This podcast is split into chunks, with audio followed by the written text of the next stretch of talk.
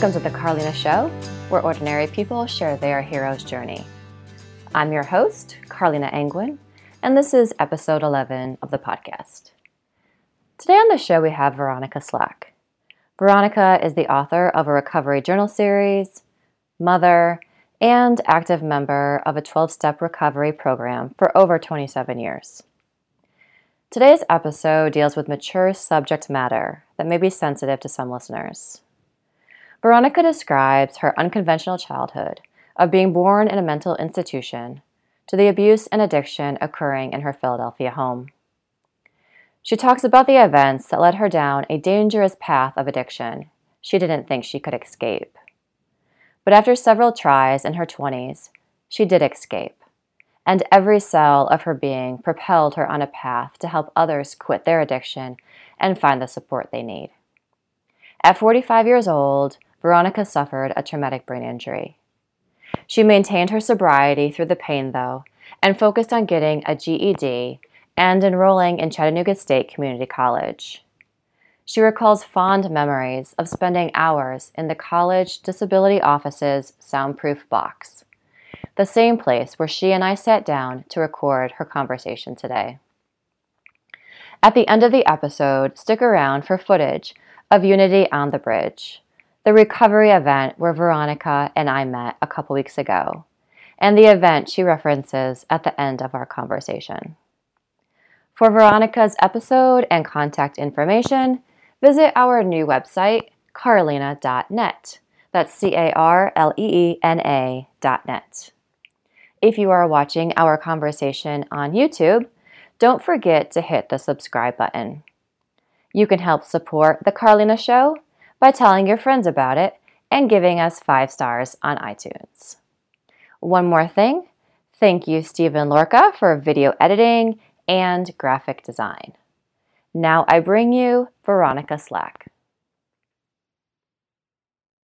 I'm really excited to have you on the show finally. Um, well, finally, I think we we met. Was it a week ago, or maybe like a week and a half on the ago? bridge? On the bridge, yeah. So, um, so it was it was a recovery event, one of the first of its kind in Chattanooga, where people in, in recovery and family and um, just supporters came out, um, and uh, and so that's where we met, and. Uh, and then I invited you to come on the show because I, I heard a little bit about your story. So, yeah, so I'm glad to have you. Glad, glad to be here.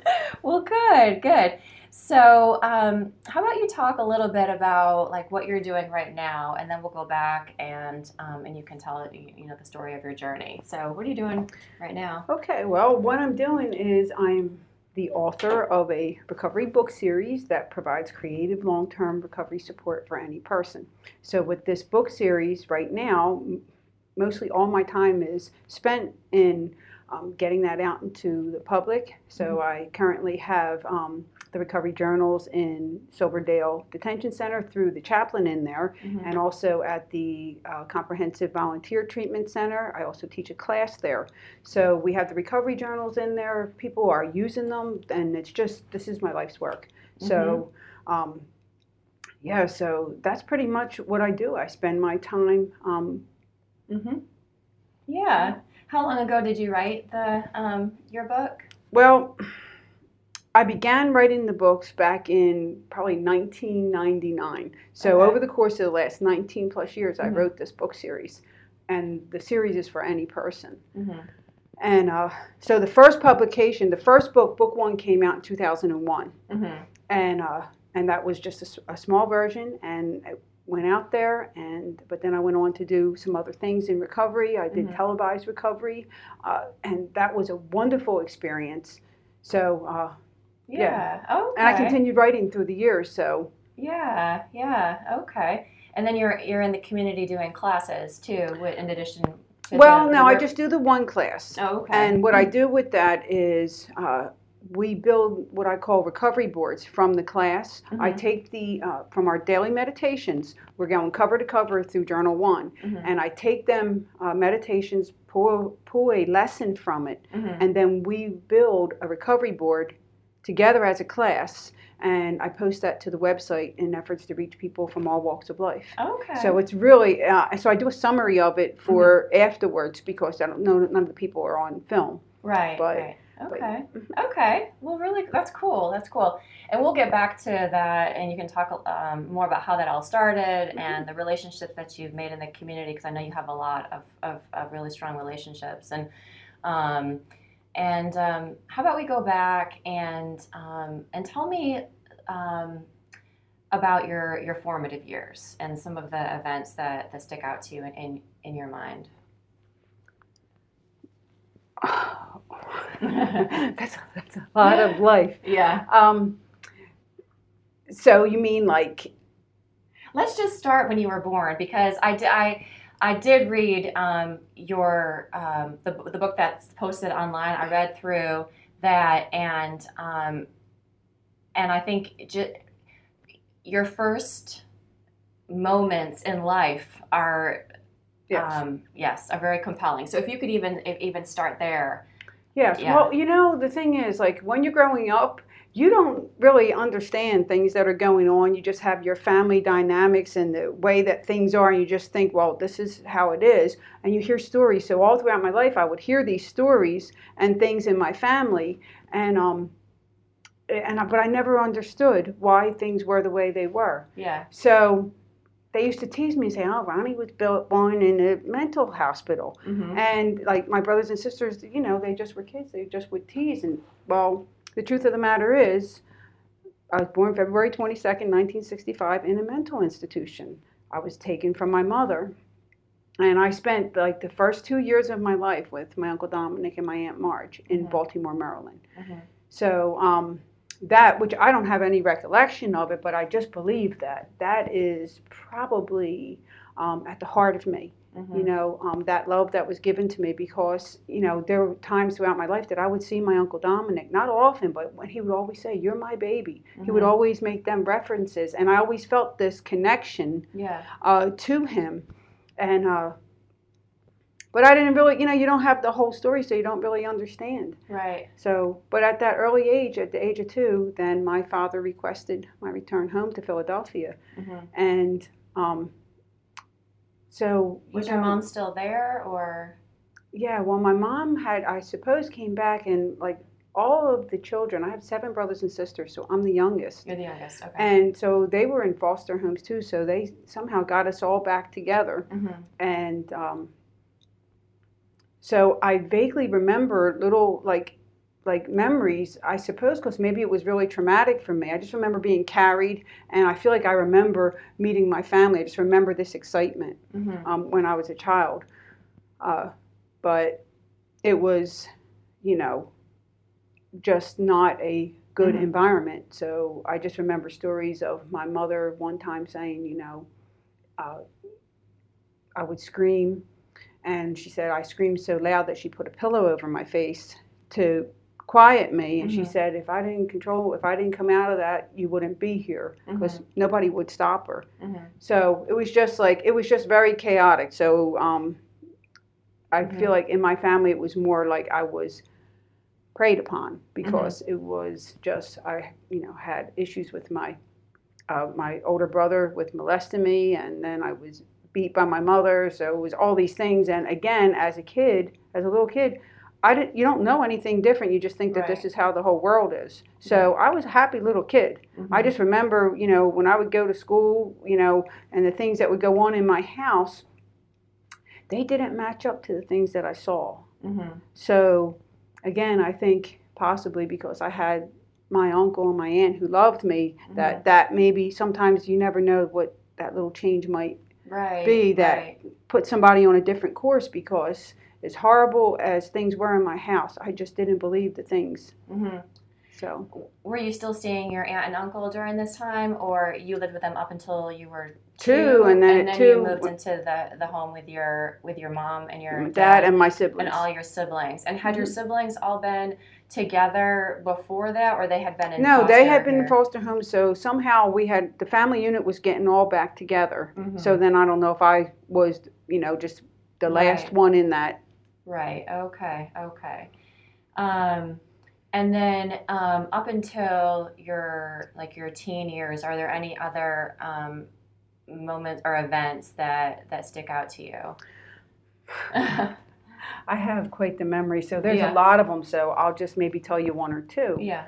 So there's a lot of traumatic uh, moments. So uh, a lot of times, if I go and I tell my story, I pick you know certain ones because you don't want. I don't want to terrify people or because I don't have nightmares. I don't have. And the truth of the Mhm. matter is, like something I would like to say is, I love my mother. My mother's passed away now, but. Um, it wasn't until later that I would come to understand through the program Mhm. that um, my mother had mental illness. I knew as a child that she was sick because pe- I saw them come take my mother, Mhm. you know, several times. And my mother did things when I was a kid that I remember that even as a kid, it was like, that doesn't seem right, you Mhm. know, Yeah, to do. yeah, so, yeah. so she would do things. So I understood. And even though she was doing the things she did at that time, um, again, I didn't know anything else. But as I grew up, I understood that she was sick Mhm. and that you know th- them things happened they were unfortunate things that happened but i still loved my mom Mhm. so um, something that's very very clear to me is the first time that i rem- uh, with drinking Mhm. so i was around five years old my mother used to give me alcohol and take me to bars with her uh, while my brothers and sisters were at school. So, I'm, you know, a lot of people say, "Oh, think it's funny, give a kid a little bit of drink." Well, she was Mhm. gave me alcohol, and um, so what I remember most um, about that was the first time that I quit. Mhm. And that's important to me because I feel like, you know, in my life, I'm always, no matter what comes, I always find that inner strength Mhm. when I'm down to get back up and, you know, and push on no matter how bad things have gotten in my life. And that's why recovery means so much to me. Like, I am such an advocate for recovery for me and for other people because of not only what I've been through, but what Mhm. I know that, um, you know, what the human being can withstand, we can become resilient. It can, we can turn it. Right. So um, at that age, I remember the first time I quit, and it was Mhm. very traumatic. You know, when you, we learn in psychology about, you know, when you're young, some of the things that people remember when it's traumatic. That's Mhm. why I have so much recollection of when I was young because a lot of stuff happened. And like that, you know, being five years old, I remember because I wasn't in school, Mhm. and I remember I was small, like doorknob, you know. And even at five years old, you knew this isn't right, or something's Well, wrong, or the something's thing is odd with with with um, the drinking it Mhm. was i didn't understand this is alcohol Mhm. it was my mom was drinking it and she Mhm. gave it to me Right. so then you know i just remember getting you know starting to get stupid and them laughing you Mhm. know and um so but what i remember was the first time i quit How old were you? five years old around Okay. five years old i would say Okay. Uh-huh. um i might have been maybe a little younger but i'm going to say around five Mhm. um, but she took me to the corner bar to get more alcohol. And down in Philadelphia, they have like when you go to go into a storefront, um, the corners have the bars, and they have like a little awning that comes out, and it's like a foyer Mhm. open, and on the side, so it would be make a good corner. Mhm. And I was they wouldn't let me in because I was barefoot. Not to mention that I'm a little kid. I Uh-huh. shouldn't be in there anyway. Uh-huh.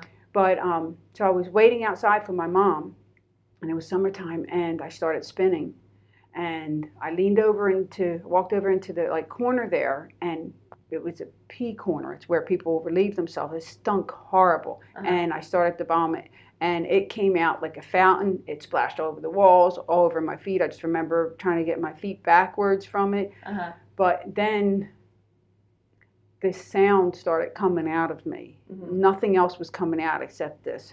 Yeah. this I didn't know they were dry heaves, Yeah. but this horrible, horrible sound, Uh-huh. and it scared me so bad. So that I didn't drink again. And that that how- made how it. That made till I was twelve. Twelve was when I start when I made the choice.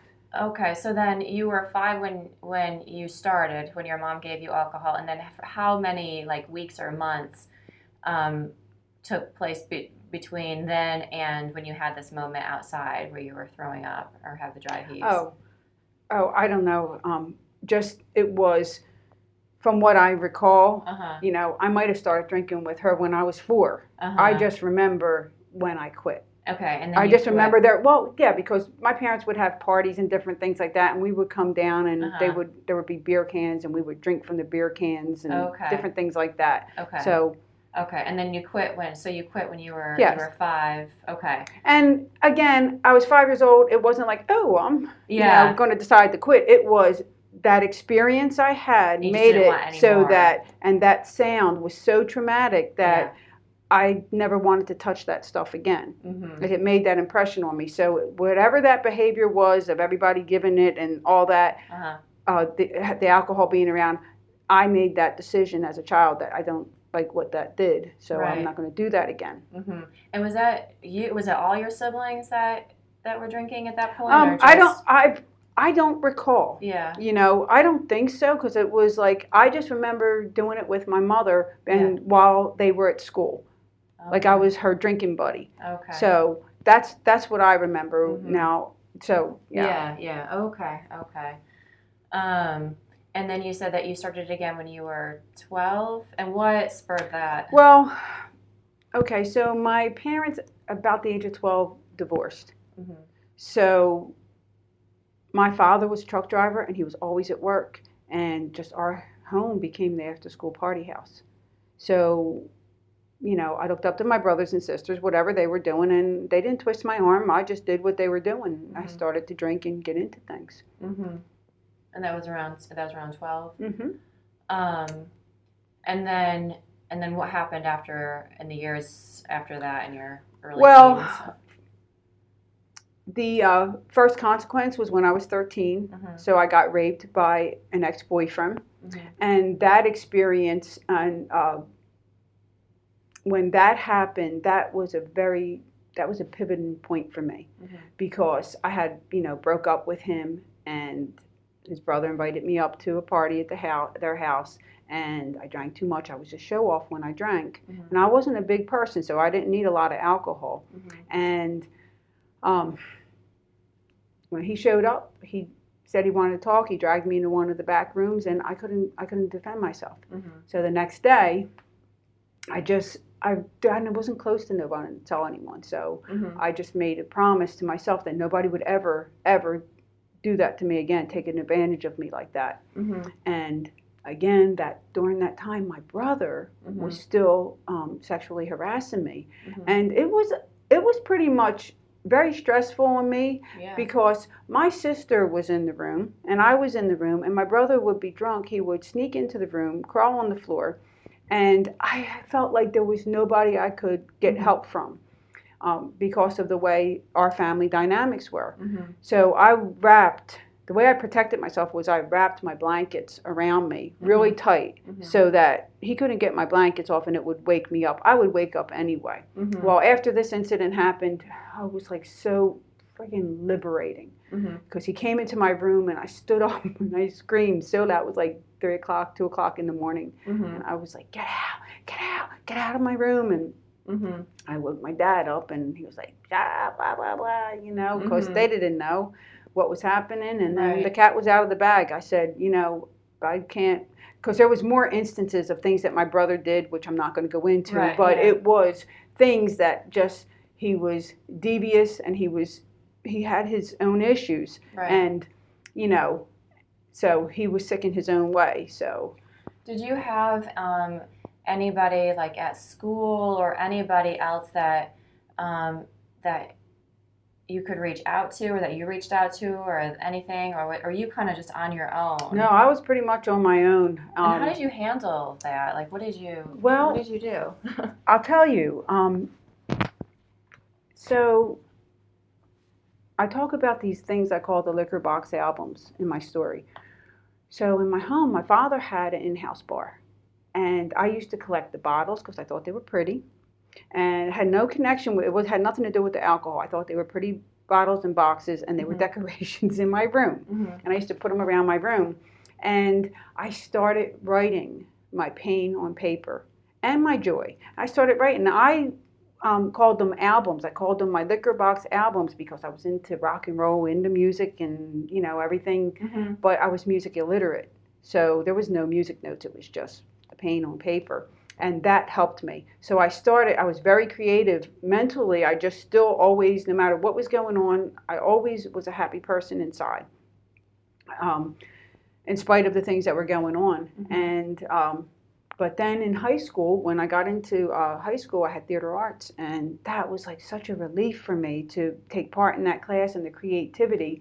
And so we were given an assignment to create a mime, and I came up with this mime. I got it. Uh, I paired it with the song "Teenage Wasteland" from the rock band The Who. Mm-hmm. And in the mime, I just have there's just a school desk there, nothing else. And the girl, um, her boyfriend breaks up with her, and she's distraught, and she goes on to drink all different kinds of lic- alcohol.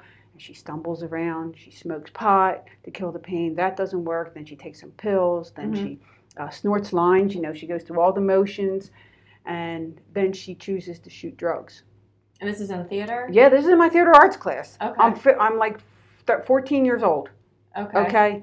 And so then she shoots the drugs, and then in the song, the music's like spin, like sounds like it's spinning. Yeah. So she goes, you know, I have her going in a spin, and just at that moment, she collapses to the floor. The boyfriend knocks on the door, Uh-huh. and he has flowers to make up with her. Uh-huh. And then she crawls to try to reach for the doorknob, and she dies. And this is something that you wrote. Mhm. Okay. I wrote it to that to Yeah. that music. right. So, um, so I wrote that, and of course, when the teacher saw it, she was like, you know, would you please perform this before the entire high school in the evening? Uh huh.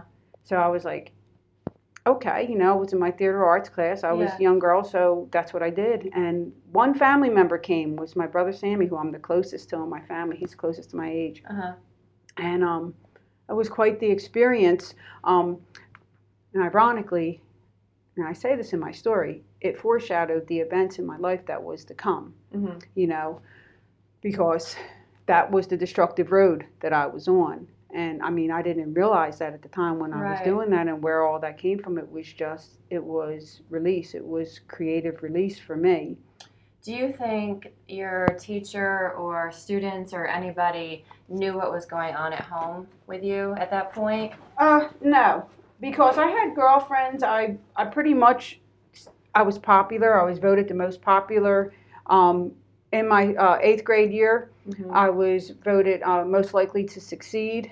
I was just very inside. I was just a, I was a happy person. I was an easygoing person. I loved inter. I just, like, I didn't really get it from my family, but when I sat with you, Yeah. I was like animated and I came to life. Like I really loved being around people. Right. And so again, I think it was even though I had this at home, like I just that wasn't like what was true for me. It was Right. like I, I right. knew there was something more, something different. Right. And it's and I, I also see it, you know, it's true that somebody could be dealing with so much at home and come to school and and nobody would know or they wouldn't you know, you you could have a friend and they they're going through so much and yet they don't show it. Mhm.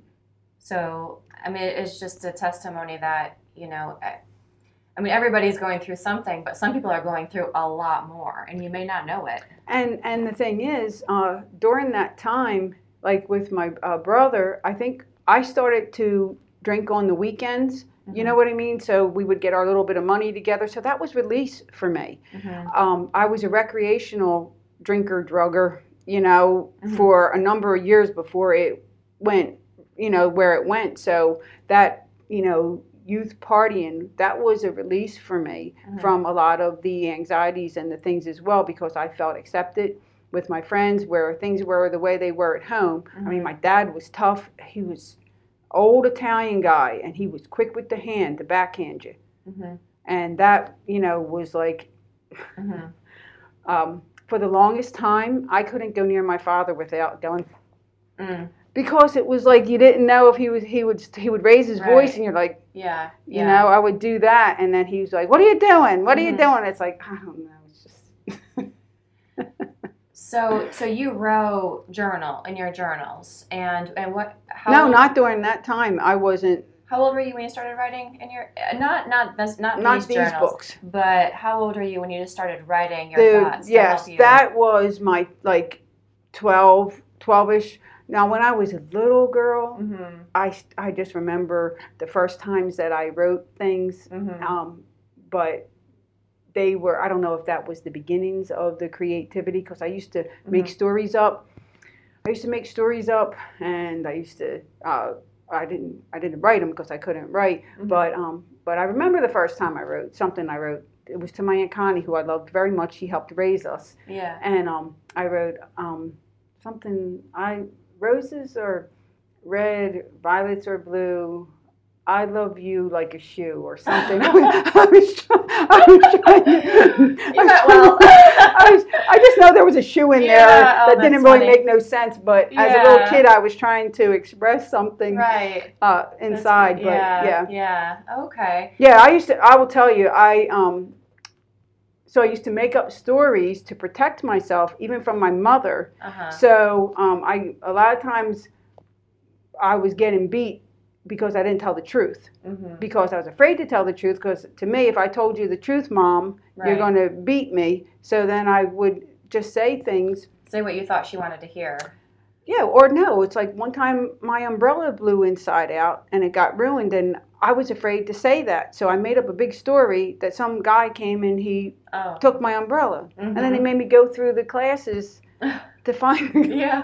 but it was like I was so afraid to go home. Right. I mean, but that's when I was really little. Then when I was, uh, then we separated from my mom at that age, uh, around that age of twelve. So Okay. then, but as uh, in high school, going back to what we were saying, um, as far as the beginning of the writing, Mm-hmm. it little that imagination was always there, Mhm. and then it actually got to the you know coming out in my like 12 13 my teen years when Right. when i started to go Mhm. through puberty Mm-hmm. Okay, so um, now, okay, so then what happened after? Um, let's see. So we talked about you wrote the play and then you performed the play, and about how old were you then?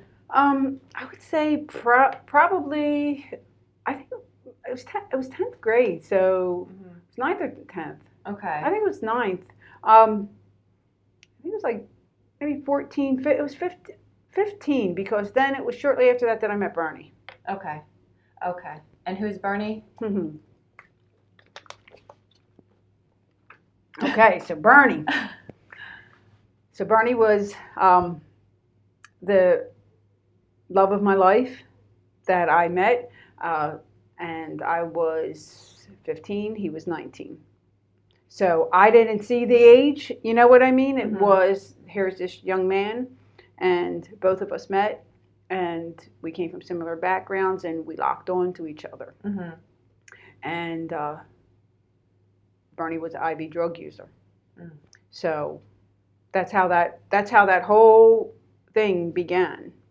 The, the addiction. Yeah, well, it went from I was recreational, Mm-hmm. so then I met Bernie. We fell in love, and I was 15. Mhm. He was 19, and when he told me that he was a druggie and a, he was everything, he said, "I'm a thief. I'm all this," because he fell in love with me, and that time when we were sitting there, he was crying to me, telling me, you know, I'm no good for you.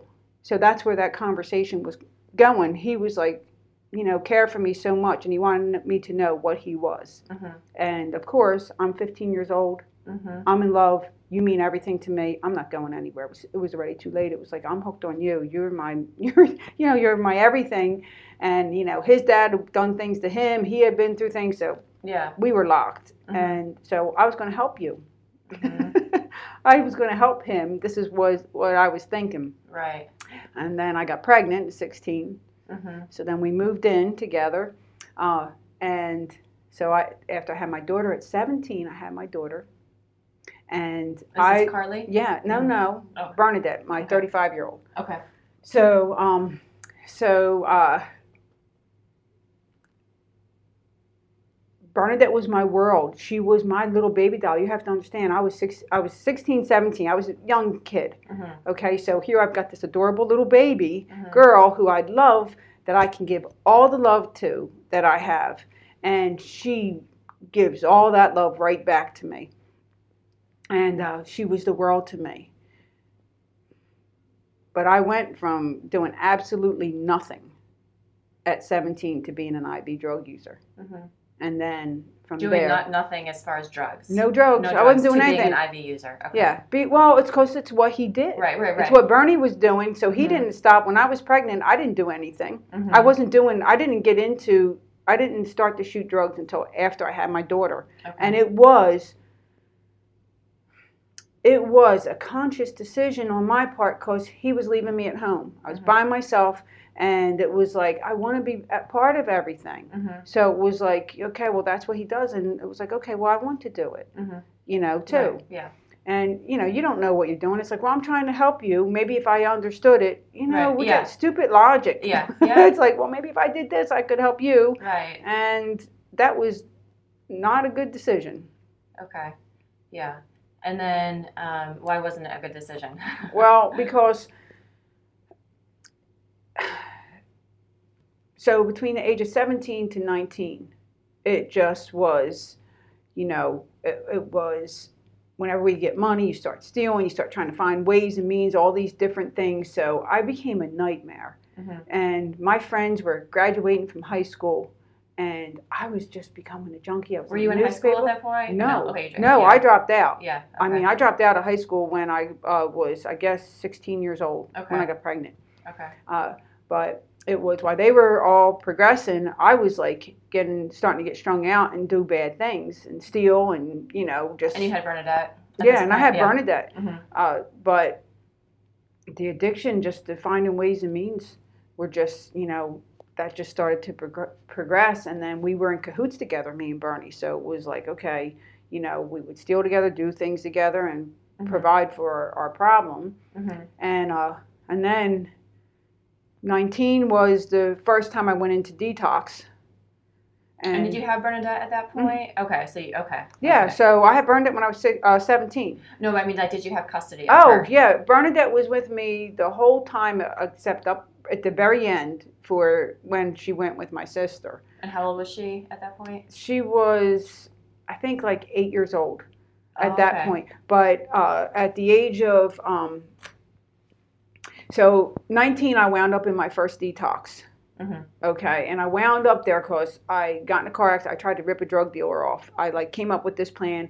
By this time, I started pushing Bernie to the side, and it was like I was going to get. I needed drugs, so it was like I turned into like a monster, Mhm. and our love for each other got twisted, and Mhm. that got sick. But we we couldn't separate from each other. Mhm. But uh, you know, but I was I went to Trenton, New Jersey to rip a drug dealer off. I consciously made that decision that, that I was sick, I was in withdrawal, Mhm. and you know, on that day, I got the drugs in my hand. I didn't have no money, and they were in tinfoil.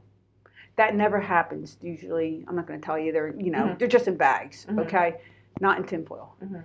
And so I get it, and I hit the gas. He dives in, breaks my grip off the steering, and I struggle to get them drugs in my mouth because it's like after all that, you know, I'm going to get these drugs. Mhm. And of course, cops come, all that stuff, and I'm in detox. After talking to the cop, they got me help because the uh, tinfoil wasn't, you know, you can't digest tinfoil, so I was Mhm. still sick. So you had the tinfoil in your mouth too. I mean, Oh, I yeah. ate everything. I ate the drugs, but Right. I was still sick because you can't. My body couldn't digest that. Yeah, yeah. And did you have Bernadette with you at this point uh, in the car? Yes, Okay. all the time. Um, or no, I don't remember. I thought I read, I read um, in, in your book where she was she was with you in the No, car, or was that something no, else? that's okay. that's when I got arrested. At Okay. that point, no, Bernadette Okay. was not with me. okay. I was by myself because then I got put into the detox. That was the first detox, and then I left that detox. What um, fast? If you want to fast forward to Well, so you went to the detox, and then um, that started. That's when addiction really took off. I go in. I went into the detox, and then from the age of 19 to 25, uh huh. that's when So the detox I became a monster. help. No, I Yeah. was in and out. I started that going in and out of different detoxes, and I think I went through maybe two rehabs. I left every single one of them Mhm, because uh, Bernie would get money, mhm. and we just would we would just and so that just didn't. And and and were they unsuccessful because like you were forced to go? Like someone made No. you go, or, no, or a lot you of want times. to go? No, a lot of times I knew. Look, I knew from Yeah. the first time I did that Uh huh. that that was not the life that I wanted. Mm-hmm. You know what I mean? Like when I was growing up, it was like, oh, I want to be a junkie when I grow up. Like I Mhm. knew from the second I stuck that needle in my arm, the very first time, I knew I didn't want to do that. hmm But it was just, you're young, you just, Right. you just don't think. Mm-hmm. Mm-hmm. So, um, so as time as uh, t- uh, time went on, um, to that age of twenty, I was about twenty-five. That's Mhm. that event with my daughter. Okay. And how old was she at that She, point? she was about eight years old. and she was okay. Okay. And then what? He could he explain like what happened? Okay, so so so things between 19 through 25, I just become a terror. I become a monster. I become everything that I hated. I'm a liar. I'm a cheater. I steal, hmm and I hate myself. I hate the world. The only light in my life is that little girl, my daughter Bernadette. Okay, Bernie and me, we are still sick, but we're we're living the same place. But he's off in alcoholism and all that stuff, and I'm going out and getting money all day long. Daughter in tow. I took my daughter through my addiction with me. hmm So on this day in November 1990, I was walking up the side of the road in uh, Chester County, Pennsylvania, and I was up to no good. And uh, it was a cold November day, and the cops pulled over because I fit a description. I mean, I was wanted in the tri-state area, so they were on to me. hmm And uh, I gave them a fake name, and they took me in for questioning. And at the police station there, you know, they separated me and Bernadette, and she started crying. And then, you know, they got me in there. Then they were like called the surrounding counties, came back in and said, you know, you're under arrest. We're transporting you to Montgomery County, Pennsylvania. And then they let me see my daughter. And that was a pivotal moment for me because um, when a person is so strung out and so addicted, you know, there's little, I still felt love from her, Mhm. not from anything else because I was locked. But at that moment, when she saw me and she called out, Mommy, and she put her arms out as if I was like this wonderful, wonderful, wonderful person that, sh and she just ran to me. It just, it just broke right through, and I like just dropped to my knees, and I held her so tight, and it just, you know, touched me inside where I needed to be. Mhm. And, uh, and I told her, I said, Bernadette, I am so, so sorry for showing you this kind of a life. It was a horrible life that I was showing her. And I was stuck in it. I didn't know how to get out of it. I was caught in my own trap with my daughter. And, um, and I hugged her and I told her to remember that I promised her, because we make promises to our kids. Oh, I'm, gonna, I'm not going to do it. I'm going to get this. I'm going to get that. But, you know, I said, I promised you that I would get us out of this one day. And today is that day to hold on and to be strong. That I was coming back for. her. I wanted her to know I was coming back for her because we hadn't been separated. hmm And that was, it was inevitable. You know, they were taking me. And, and, um, and I just, I, just, I kind of like had that feeling inside, this is it. hmm And, um, and then I stood up and I told them my real name. And I don't know how I remembered my sister's phone number because I hadn't talked to them in like five years. And uh, I told my sister's number so they could call her to come get my Mhm. daughter. Mhm. And then Child Services took my daughter Mhm. and they took me off to prison. Um, and then how long were you in prison? Okay, so they took me to uh, Montgomery County Prison, and this is kind of important because they took me there, and when I was sitting in that cell, wow.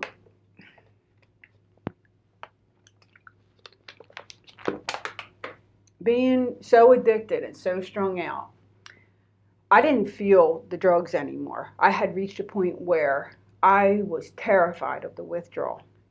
So the ways and means and everything that I was doing was to keep withdrawal away. So I didn't really feel I was gonna walk around stoned. I just knew without this drug, this happens. Mhm. So when I was sitting in that cell, I knew it was like this big monster was coming. And And uh, but I figured I can go before the judge the next morning. I could hold it together, and you know, you think you know everything. He'll release me on bail or my own recognizance, right? And then I can go get high and fix everything. Well, the next day they take me from the judge, and I was just starting to shake, and uh, they start to read off a whole line of charges, and it hits me that I'm not going anywhere. And then I come up with a great plan, and the plan is that I'm going to fake a seizure. And I throw myself on the courtroom floor, and and in my mind, this is what I need to do to get help because I figure I'm I don't know what else to do. And I shake all over the ground, and the sheriffs they try to help me. They turn me on my side, handcuff me. They call the ambulance, take me to the emergency room. And then that's a whole nother thing that happens there. What's that? okay, I'm laughing now. It was not funny. No. Then. Okay, so um, they get me into the room. They don't. They didn't put me with other people because at that point I was a prisoner, an inmate. Uh-huh. So they put me in this room. Doctor was behind like like this, like glass wall, Uh-huh. and they hooked an IV up to me.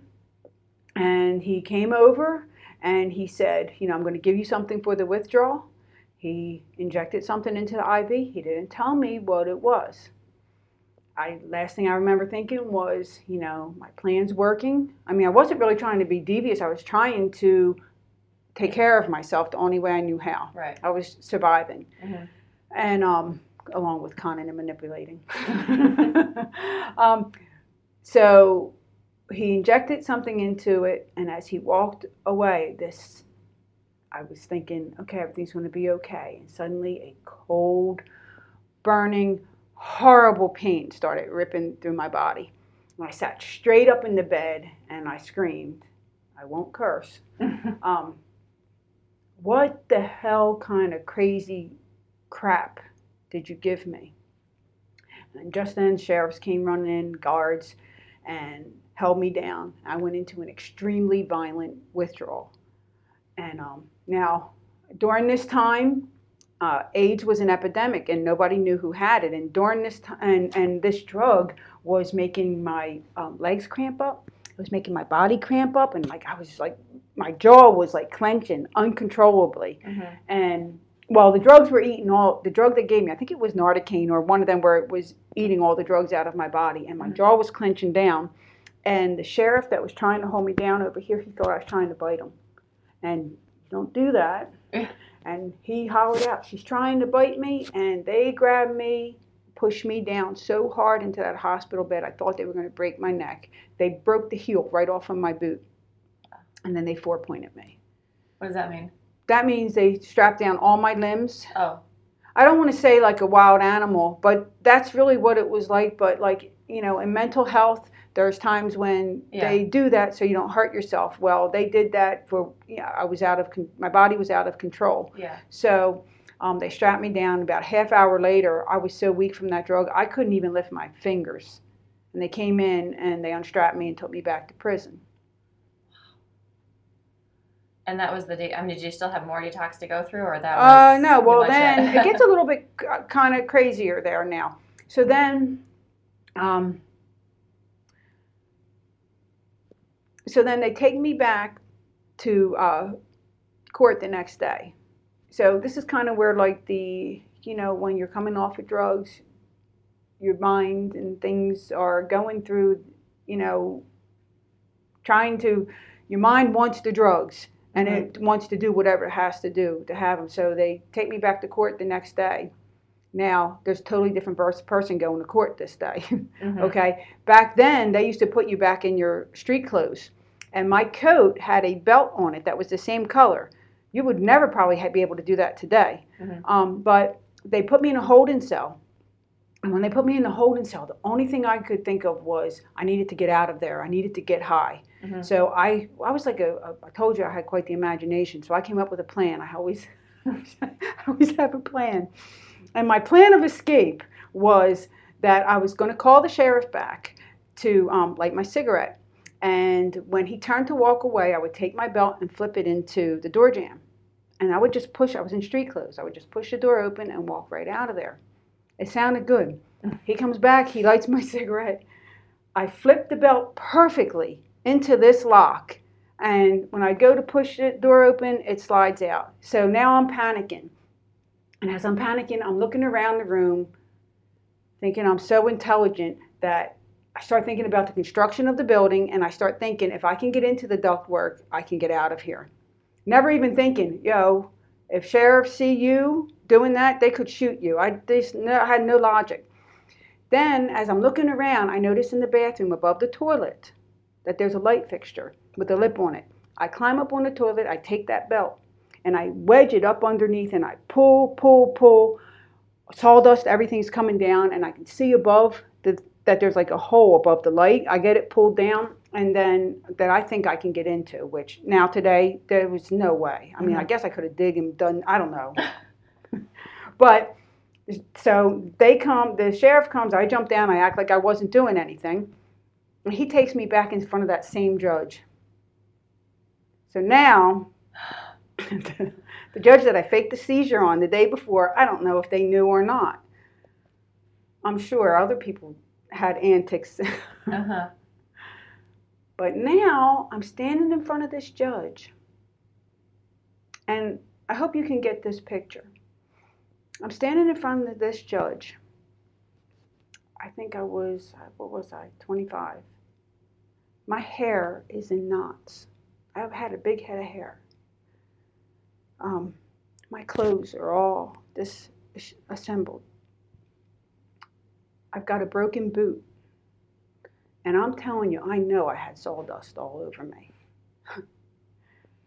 I could cry thinking about it because I have no idea how that affected that judge seeing a human being like that. Yeah. But he looked at me and he saw right through me and he uh, he read my charges and then he stipulated me to Eagleville Hospital Treatment Center. Mm. Um, so I couldn't leave. There was no bail. There was nothing. It was I was going back to jail. So okay, so I still had one more plan of escape. and now because I knew they were going to transport me, so now I thought, well, even though my hands and my feet are shackled to a belt, they had put a leather belt around your waist. I thought that when I got outside, that I could drop to the ground, roll underneath one of the vehicles, and that they wouldn't notice that I was gone. And when I got outside, it was the first moment of sanity that I had because as sick as I was for dr- drugs, I looked around. There was like maybe seven. There was guards and sheriffs taking me back, um, and I noticed that they had guns. You know, and I just had that moment of sanity, and I just I walked the walk, and I went back to jail. And then it was about two weeks later that um, they took me to that rehab hmm at that Eagleville Hospital. And um, do you want me to go on? Oh yeah. Okay, so they take me there, and um, when we get there, they open the van door, and I get out. They take my handcuffs off. They shut the van door. They get back in the van, and they just drove off and left me standing there At the hospital. outside the hospital, right there, with my broken boot. Okay, I had no clothes. I only had the clothes on my back, which Yeah. back then I had these flowered pants that were popular. I had these flowered blue jeans and um, a broken boot. So, um, and the first thing I thought was, I'm free. I can go get high. Uh-huh. And the next thought I had, But this was this had been after two weeks. After right? two So weeks. you had already been through the detox and everything. yes. So Okay. now I don't know if it was because I had two weeks without any chemicals in my body. hmm but there was another thought and the next thought after i can go get high i'm free Uh huh. um, was i could walk through the doors right there and the thought was i had no idea what was on the other side of them doors because i never made it through a treatment program hmm but i knew what was waiting for me on the streets of philly i Mhm. knew them horrors of addiction and um, I, through the grace of god i walked through them doors and and um, this is why for recovery and institutions i have such a great respect for them because that institution they uh, gave to me this was a big deal. They gave me a room to share with uh, another person. They gave me clothes. I didn't have no clothes. I have nothing. They gave me shoes, a voucher for that, medical treatment, dental care. I mean, they wowed me. And then that's also where I got introduced to um, therapy. Mm-hmm. So I had the um, my therapy with a one-on-one with a counselor, which I enjoyed, and then the group therapy. That was where I had a really big breakthrough, Mhm. which was. Do you want to hear? Yeah. Okay. So um, I had never been in any kind of group therapy. So in group therapy, uh, it was a big. It's a big rehab, Eagleville. So they had us all. We would sit in a big circle, and they would send a couple of counselors in, and we would have discussions. And but I noticed that they, you know, you get onto things. It seemed like they went around the room and they would pick somebody and they would pull them out of their shell. They would like put them on the hot seat, the hot spot, or whatever. And um, so I was like Miss Goody Two Shoe. I followed all the rules and do everything that they would tell me to do. So I wouldn't be one of them people. And one day there was a counselor there. Her name was Sandy, and uh, they started around that circle. And now, when I was in group, I went from probably looking like I was about 50 to about 14. And my hair was long. And I literally sat in group like this. Mhm. I'm I'm sure it looked like a wild animal. Because I- you didn't really, you didn't want them to call No- on you. No, You I just was. It one. was just like you know. I hit. I just would you know look at you, look up through my hair, Mhm. um, and uh, so Sandy stopped at me and she said, "Veronica, let's talk to Veronica." And like inside, I was like, "Oh my God!" And she said, "Veronica, I don't know where it happened, how it happened, or why it happened, but somewhere, somehow, somebody told you it wasn't okay to think." And her words were like a like a punch to my stomach that knocked me straight back into childhood to be in, uh, humiliated by my mother in front of all my brothers and sisters. Only now it's in front of this whole group. But that's not what happened, because then she said, um, "We decided that from now on you're going to wear your hair up, and we're going to give you a voucher for dresses." And I was like, well, that's not that bad. You know, like they didn't do anything, you know, I Mhm. was just used to so much trauma and Mhm. making my own issues as well that that was like, I could do that. Mhm. And I went, and I pulled my hair back. And when I pulled my hair back, as soon as I went out around people, I was like, oh, like I was looking for my hair to hide in my hair. I realized you can see my face and my expressions because I was probably giving a lot of dirty looks and stuff too to people. You know, I don't Mhm. know. But I could see other people as well. Mhm. And, you know, uh, and then I got the dresses, and the dresses were professional dresses that I picked. I never had a real job, but when I put the dresses on, they made me feel smart and they made me feel pretty. So now I went back to group and I've got, you know, the dresses on. I'm sitting up straighter, I'm smiling, and they come in. I'm like, okay, I'm this thing now, you know, and they come in. I'm like, okay, that's. And they start around that circle, and Sandy stops at me again. And she says, Veronica, how are we feeling? I'm like, I'm like, you know, it's having a positive effect on me, the changes, you know? I mean, it Mhm. was clear that that Mhm. was. And then she proceeded to pull me the rest of the way out of the shell. And she said, from now till you leave, you will be this group's leader. And to me, it was like, it wasn't good news to me because I had a voice, I didn't know how to use it. I didn't know how to um, be a team, be, pull anybody up on behaviors uh, in a productive way. Be like, hey, you know, it's going to be, you know, and, like I had no skill on coping or dealing with people, Mhm. and uh, and I didn't know how to be there for anybody because part of being that group leader was, you know, when people wanted to leave, you, and you know, you had to step up to the plate and be Mhm. there for people.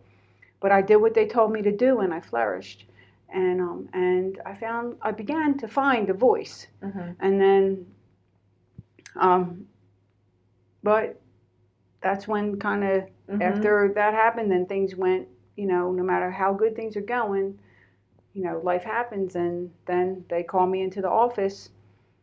And as soon as I go in the office, I know that um, something's wrong. Sandy's in there. There's a couple staff member members there, and she's got a horrible look of distress on her face. And then she comes over to me. She puts her hand on my shoulder and she says, "Veronica, I want you to stay calm and just know we're going to be here for you." And then she proceeds to tell me that Bernie, the man that I love, was found dead, laying in the streets of Philadelphia of a drug overdose. And I just I just collapsed into a pool of sorrow. I hadn't cried. Oh my gosh. I hadn't had no feelings. Mm-hmm. And we were in we were in group telling me they were saying it's okay not to cry because we thought there was something I thought there was something wrong with me because I couldn't cry. Well, when I got that news, I just mm-hmm. I cried for days. Um, and they were there for me. And mm-hmm. they made the arrangements for me to go to his funeral. And now, when I went to that funeral, um, we were not welcomed in our hometown because we were thieves. We had bad reputations, and um, and I didn't care. I was going to go say goodbye to the man that I loved. Mm-hmm. And I will tell you, I pulled my hair back in that ponytail. I put that dress on, and I walked into that funeral home. And you know, people just moved out of my way, and I walked up to that casket, and I knew that that would be the last time I would ever lay eyes on him. And when I looked at him laying there, I, the room might as well have been empty. I laid my head down on his chest. I ran my hands through his hair, and I told him how much I loved him. And then I told him that I was so sorry that we got messed up like we did, but I was really sorry mm-hmm. that he didn't make it out alive. And then I promised him that I would stay clean sober for both of us, that I would find a way not to live this life anymore. Mm-hmm. And then I went right back to that um, rehab mm-hmm. and I finished that program. How long were you in the program at I'm going to say I was probably there, I th- it might have only been 60 days. You okay. know, so um, I, I, I don't remember, mm-hmm. um, but probably that's I'm thinking that's probably what it was, maybe 60, 90 days. Okay. And um, so now the thing is, when I left that uh, program, the day I left, I met with Sandy and I told her how scared I was. So, you know, they have aftercare. I had all them plans, but I, I was going to go live with one of my older brothers, the one I'm close with, my brother Sammy, mm-hmm. and, um, and go to meetings. And Sandy said, you know, I told her I was scared. She said, all you have to do is, you know, go to meetings, pick a program, and build a foundation. You'll be all right. And go to NA meetings. Yeah, go okay. to meetings. Well, mm-hmm. see, she um she told me that I could go to any meeting. She said you can, you know, you have to pick a program. So whether it was NA, AA, it was a I needed to go to a 12-step program. Mm-hmm. Okay and because of my history, I could go to either. Mm-hmm. And she said, um, she told me, she said, when you raise your hand, you say, I'm an alcoholic with no. She said, um, you say you're a drug addict with a desire not to drink. That's what she told me, and that's mm. what I did. So I went right from, um, well, first off, when I left there, I had like I was terrified because um, I like I just went right into a transition because I had been introduced to a support system that helped me, mm-hmm. and now I was leaving it. Where did you go to live? Okay, so I was going back to Bucks County to my brothers in Andalusia to live. Mm-hmm. That was mm-hmm. in Eagleville, so that wasn't close. Mm-hmm. Um, and so I had to build. You know, there was an abundance of recovery available to me, but I was the one that was going to have to make that effort. Mm-hmm. So I was scared because I didn't trust myself. Mm-hmm. Okay, because I had all this with me, and and uh, so, but what I did was what they said to do. I went right from um, that rehab to a meeting and when I went into the meeting, I raised my hand and I said, I'm an alcoholic. Mm-hmm. I'm, no, I'm a drug addict with a mm-hmm. desire not to drink. Mm-hmm. And they said, Welcome to Al Anon. I went to the wrong program. no. So, you know, Al Anon's for the yeah. families yeah. and friends of alcoholics, but they were very kind. And after the, they let me stay, and after the meeting, they told me where a 12 step meeting was that was a better fit. Uh-huh. So the next day, my brother took me to my first 12 step meeting. And that meeting, I, he drops me off, and it's a freaking house. And I'm like, what is this? And I walk in, and it looks like a hangout. It looks like somebody's hangout. There's sofas and chairs all around the perimeter of the room. I can smell coffee in the kitchen. There's like two or three people there, and I just sat right down. And within about 15 minutes, that entire room was jam packed full. This is the Northeast. There's a lot of people. The whole room's full of people. The floor is covered with people all the way out into the kitchens of people, all the way out the door, onto the porch. It wowed me how many people were in recovery. Uh-huh. And then at break, I'm st- I was standing outside smoking a cigarette, and uh, the lady comes over. This lady comes over to me, and I'm looking straight at the ground, like I'm freaking scared. and she says, "Hi, my name's Dorothy. Are you new?" And I said, Yeah, my name's Veronica. I just got out of rehab yesterday, and they told me to come to meetings. And, uh, and she said, Yeah, that's what you do. You come to the meetings, we'll get your phone list, and you get connected in. And, uh, and I said, Well, they told me to get a sponsor too. Will you sponsor me? It was like, You're fair game. You talked to me. Yeah. Okay. so you are the sponsor thing. I didn't have no idea what a sponsor was. I just know Uh-huh. that's what they said. So this lady, she, and she laughed and she said, Yes, I'll sponsor you. So, um, so the thing is, uh, during this time, I was still uh, in transition, and I uh, was going to the meetings, but I got hit with an obsession, and I went and I used. Mhm. So the thing was, when I went and I used, I just remembered that the people in the room said, "Keep coming back, no matter what," Mhm. and that stuck in my head. So I went back to the meetings, and I said, you know, I got high. Mhm. And they said, Well, did you call your sponsor? And I'm like, No. And they said, Well, no, you got to want what your sponsor has. You work with your sponsor, they'll guide you through the steps, they'll help you. So it was some a couple weeks later, I was at a meeting, and this lady walks into the meeting. She's got hot pink spandex on, she's got bleach blonde, blonde hair, tall, tall woman. And when she walks past me, she has a keychain with a bunch of tags and keys on it that kind of makes like a jingle noise and it represents the tags all represented a lot of time and i was attracted to her recovery and i wanted what she had Mhm. like that was like whoa i'm thinking everybody has to be like a nun you know like there's no more fun and here she walks in i'm like wow so i go outside after a break and i start talking to her and um, we're still friends today Uh-huh. and um, uh, I start talking to her, and she, um, as we're talking, she says, um, "What did you say your name was?" I said, "Veronica." She says, "Veronica." She says, "I've been talking to a Veronica on the phone. It's me, Pam." And I'm like, "See, I had been talking to a lot of people. I just didn't know who anybody was. Yeah. So here, we had already connected. I asked her to sponsor me, and she said yes. She took me to her house, and it just so happened that at her house there was recovering people there all the time, and it was Uh-huh. just what I needed. Yeah.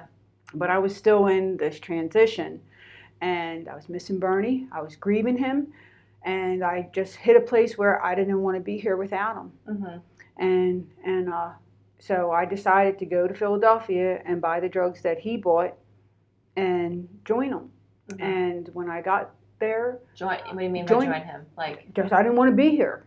I felt like he left me in a rat race, and I just Mhm. didn't want to be Mhm. on this plate in this Right. without him. Yeah. And when I got down there, I did the drugs. I fell out, and the junkies that were there in the shooting gallery took care of me, and they helped me. Mhm. And when I came to, I bought more of them drugs, and I went home. Mhm. And the next day, it was June 8th, 1991. There was a knock on the door, and it was a guy that I had been in rehab with who had been taking me to some meetings. He stopped by to take me to a meeting. Mhm. And I said, um, Yeah, I'm just going to go take a shower. I'll be out in a couple minutes. And I was lying. I was going to do them drugs. Mhm. And well, this is where you find out that your higher power has a plan and he doesn't ask you for permission, you know. And I did them drugs and I fell out in the bathroom. And at that precise moment, the phone rang and that guy answered the phone. It was my daughter who wanted to talk to me. And he said that he was already suspicious of my behavior. So he knocked on the bathroom door, and when I didn't answer, he broke the door down. And he said I was laying there dead. And he panicked and he called another recovering person that lived right down the street, and then they called the paramedics. Now, both of them tried to resuscitate me. They said my eyes were wide open, I had no pulse, and I wasn't breathing.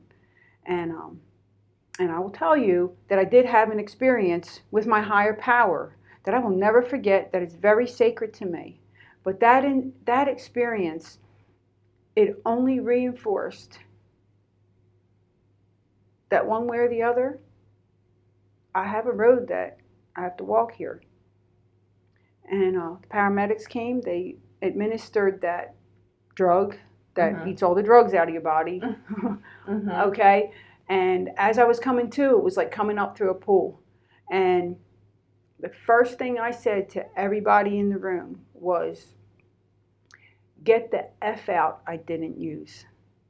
And then the police and the paramedics that were there, they said that by law, they had to take me to the hospital because of what had just happened there. Mm-hmm. So they took me to the hospital, and the staff people there tried to talk sense to me, and I didn't want to hear anything. I did what I normally do. Mm-hmm. I signed myself out AMA against medical advice, mm-hmm. and I went home. And when I got home, I was so angry. I felt so lost. And I was walking past, my brother lived on the third floor, and the window was open. It was June. And when I walked past the window, I overheard um, that recovering person talking to the guy from, he was a newcomer, the guy from the rehab was a newcomer too. And he was pulling him up on his behavior. He was saying, You need to be hanging out with the men, not the ladies in recovery. And then he said, So that you can recover. And then he said, You need to back off from my sister and let her recover. And he called me his sister.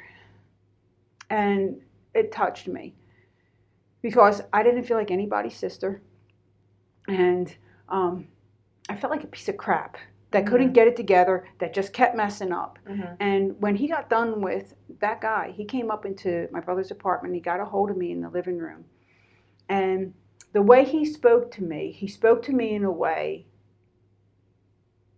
like somebody who had been through, could only do that, had been through a living hell. Mm-hmm. And he said, Veronica, I don't know if you realize it or not, but you effing died today. And it's a miracle that you're standing here. And I'm telling you that if you don't start working with your sponsor, making more meetings and surround yourself with recovering people, you're going to be back out on the streets using again. And you might not be lucky enough to make it back in here. And wow. at that moment, I don't know, something clicked, like a light went on. Mm-hmm. And I could, um, I could feel, I could sense the unconditional love that was being extended to the guy from the rehab and to me. Mm-hmm. And it was that that reached and touched inside of me. And nothing was ever the same because from that moment forward, that um, pushed me head head on into recovery. Mm-hmm. And I became willing to do anything and everything that I needed to do to be a recovering person. Mm-hmm. And that was like that was the pivoting point, that unconditional love. It broke that chain, mm-hmm. that last chain that, because I was in that transition. I was trying to find my way. Mm-hmm. You know, it was mm-hmm. like I had that taste of recovery that, you mm-hmm. know, that there was another way. Mm-hmm. But like sometimes people think like, okay, well I'm in rehab, everything's going to, and then they get hit with life and mm-hmm. all them things and living, and um, but I held on and through that through that transition mm-hmm. and you know people telling me to keep coming back and then that family that I never had that family was that 12 step recovery that mm-hmm. the people even in the people in the rehab that was the family that was reaching to me right. that I had been looking for that right. I had not had throughout my lifetime that good and that good direction mm-hmm. and from that moment forward everything changed nothing nothing i mean inside it just blew everything apart wow. and that and that started that road of recovery mm-hmm.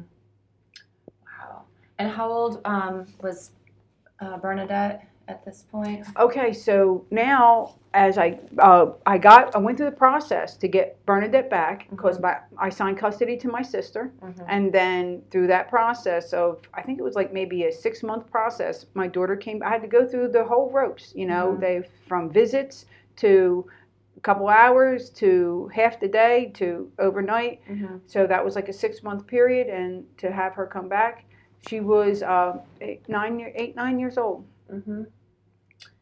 And were you living with your family or with your brother? No, point, or were you on no. So part of that um, shift, Mhm. you know, was I got a sponsor. Mhm. You know, I took them suggestions that that guy said to me. Mhm. Okay, so I had my sponsor, but I started working with her with Pam. Then I moved in with Pam, and then it was like Mhm. I had 24 hours a day. I had recovering people around me. I made more meetings. You know, I got my daughter back. I got a job. I got my CDL. Like I just started. Then I got my within like six months. I got my own place. Mhm. So me and Bernadette were we had our own home, and it was like I was like I turned into like super mom, Mhm. and it was like you know I was happy to be alive. I was happy to be you know um, clean Mhm. and sober, and I was you know just happy to be living life Mhm. and uh, so I went through all my um, parole, my probation. It was like you know doing everything that they told me to do. Mhm. I it was like nothing to follow Mhm. now that I had direction and I understood, you know, that this is the road that I want to be on, and now I'm willing to do all these things to stay on this road. Mhm. And uh, Is that when you started to write your book? no, so um, so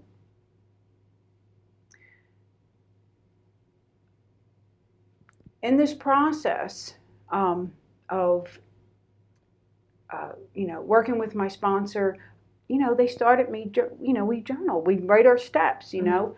And uh, and i started so i went from uh, pam back to dorothy. I had dorothy pam then i went back to dorothy. Mhm. so um, i started writing all kinds of stuff so i wrote a screenplay i wrote a screenplay called death warrant okay Mhm. it was an action female action dark action hero Uh-huh. um, who fall, you know, falls in love, blah blah blah blah. It was good. so I wrote this screenplay and I took it up to New York to show to someone. And um, when I, well, actually, the way it happened was I went up to New York and I, I, they wanted me to do a uh, di- monologue. uh-huh. So um, because I started to, uh, you know, do things. And so I just wrote, I'm like, I'm going to write my own monologue. And I wrote it and I wrote this. Uh-huh. And what happened was uh, they liked it. They were like, you know, where's the rest of that story at? And I'm like, oh, I've got it at home. I was there was no story. It was I just wrote the monologue, yeah. but I said, oh, it's at home. Well, could you bring it back up? We'd like to see it. So of course I went home and I wrote Death Warrant. I wrote this whole thing, and I'm like, you know, the set, everything. Uh, and I was going to take it back up there after to somebody else to Mhm. show it to him. And my sponsor went with me, Mhm. and we took the train up to New York City from Bucks County, Mhm. well, from uh, Trenton. Yeah. And uh, on the way up, we were going over some step work. And when she was going over my step work, she kept noticing these little writings I had in there. And when she read them, she said, These are really good. You should write a book. Mhm. And uh, that's what started it right there because um, I bought an empty book. And I started putting all them little writings in there. And I carried that little book with me. And in 2001, that's when I self published that book. Mhm. I don't share this often, Mhm. But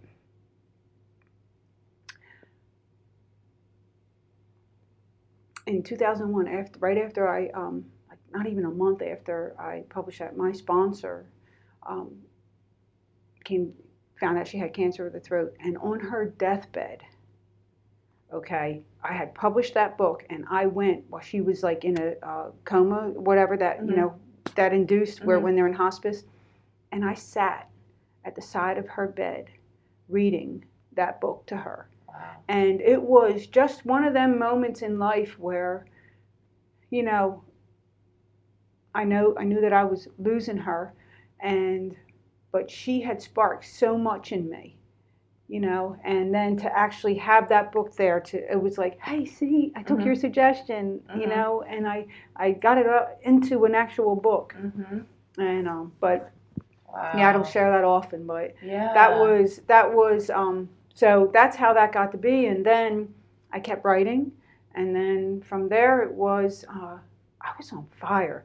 See, I didn't tell you this, but um, when I was writing that book, started to write that, I had this. I was writing a lot of different things, but I was uh, on fire to connect with people who were struggling from all walks of life. Like you just couldn't put me in a box in one fellowship because it was like I saw other people falling through the cracks. I saw other people struggling. Mhm. And I believe that that came from when I was a kid, a little kid.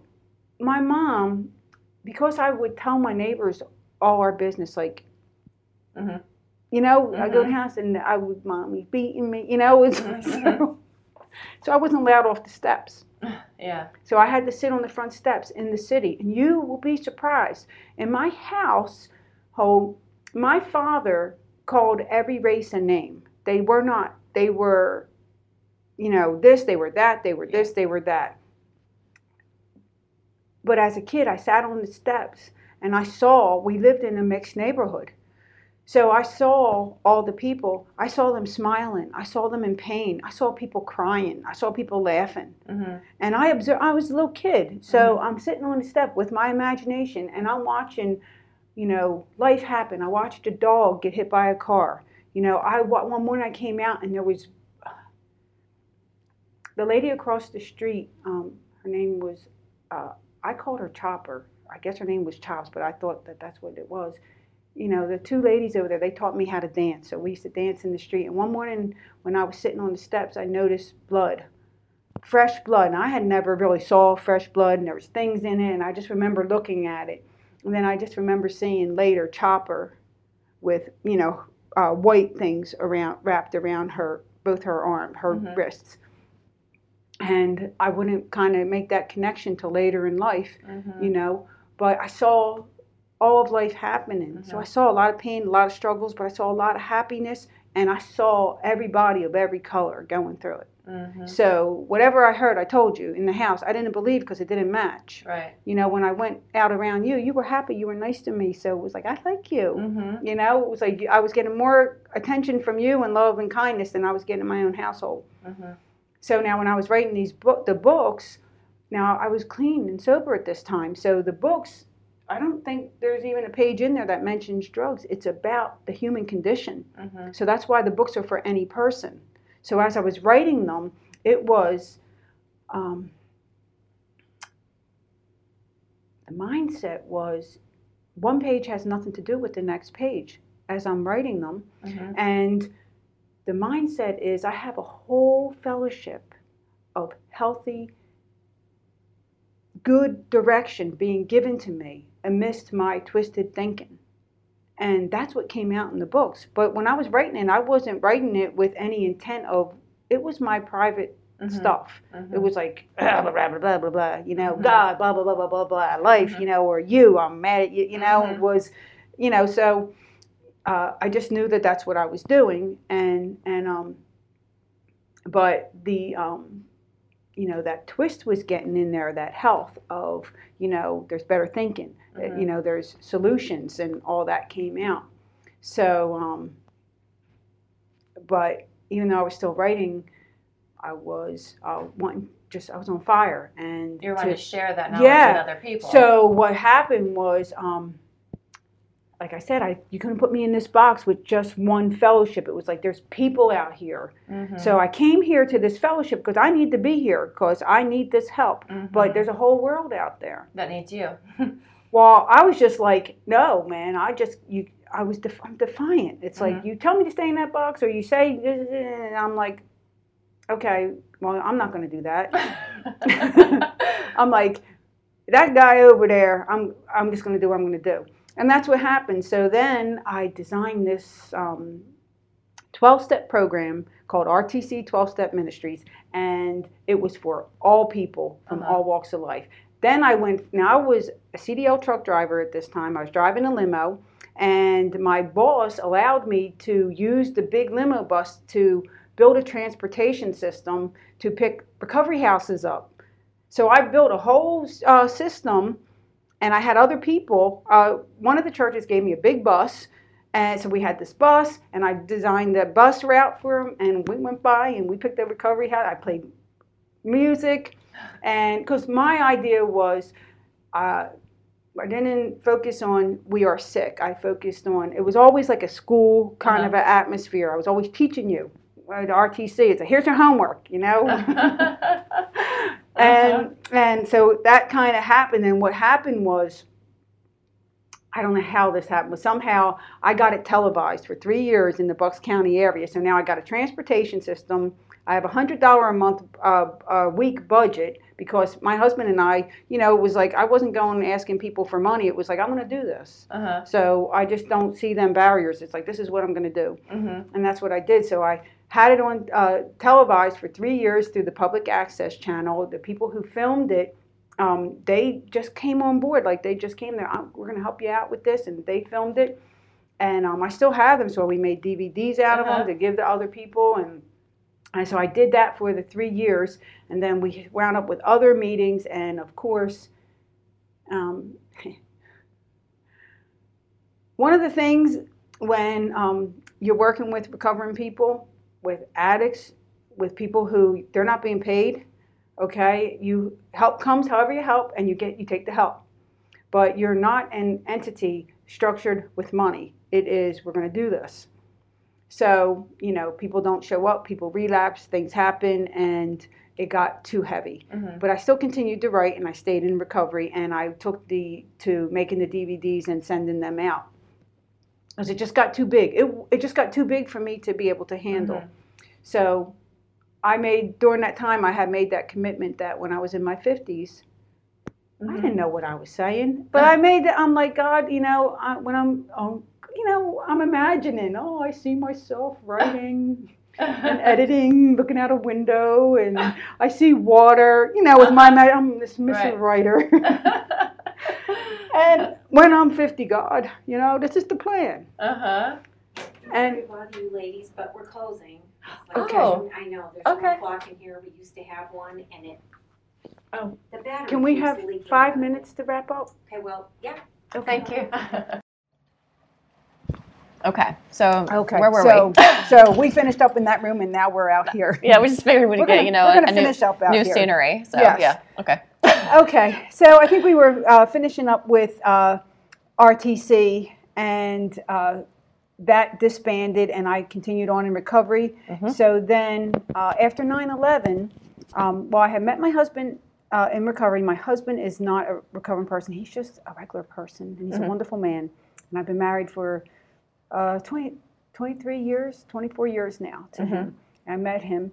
Uh, so uh, after I had about a year and a half clean. Mhm. So we had a daughter, and then in after 9/11 in 2003, um, we decided to move to Tennessee Mhm. to finish raising our daughter. Mhm. And so we moved down here. I got plugged into the program because the program I attend, the 12-step program I attend, is all over the world. Mhm. Uh, so I got in, plugged into that. We started our trucking company because uh, my husband and I are both CDL drivers, and A tractor trailer. Mhm. That's for what my dad- 23 years, that's I what my dad trailer. does. Yeah, and we had our own trucks, and it was wonderful uh, for Mhm. me and him. And so we started a business down here, got our daughter into school, and things were good. Mhm. And Which daughter? uh, Carly, Okay. my okay. youngest daughter, Okay. so who just now turned 21, and she's the one who's helped me with the books. Okay. So uh, and so we moved down here, and things were good. But no matter how good things are, good or bad, life happens. Mhm. And in 2000 and March 2010, I was on a job site in Brockwood, Tennessee, with my tractor trailer.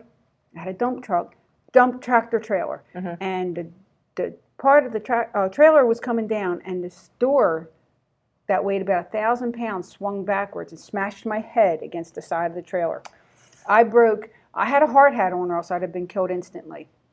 So I broke the bones in the left side of my face, split my face in half, and uh, I wound up with uh, five titanium plates in my face and brain damage, and lost a lot of my physical uh, abilities, and I became disabled.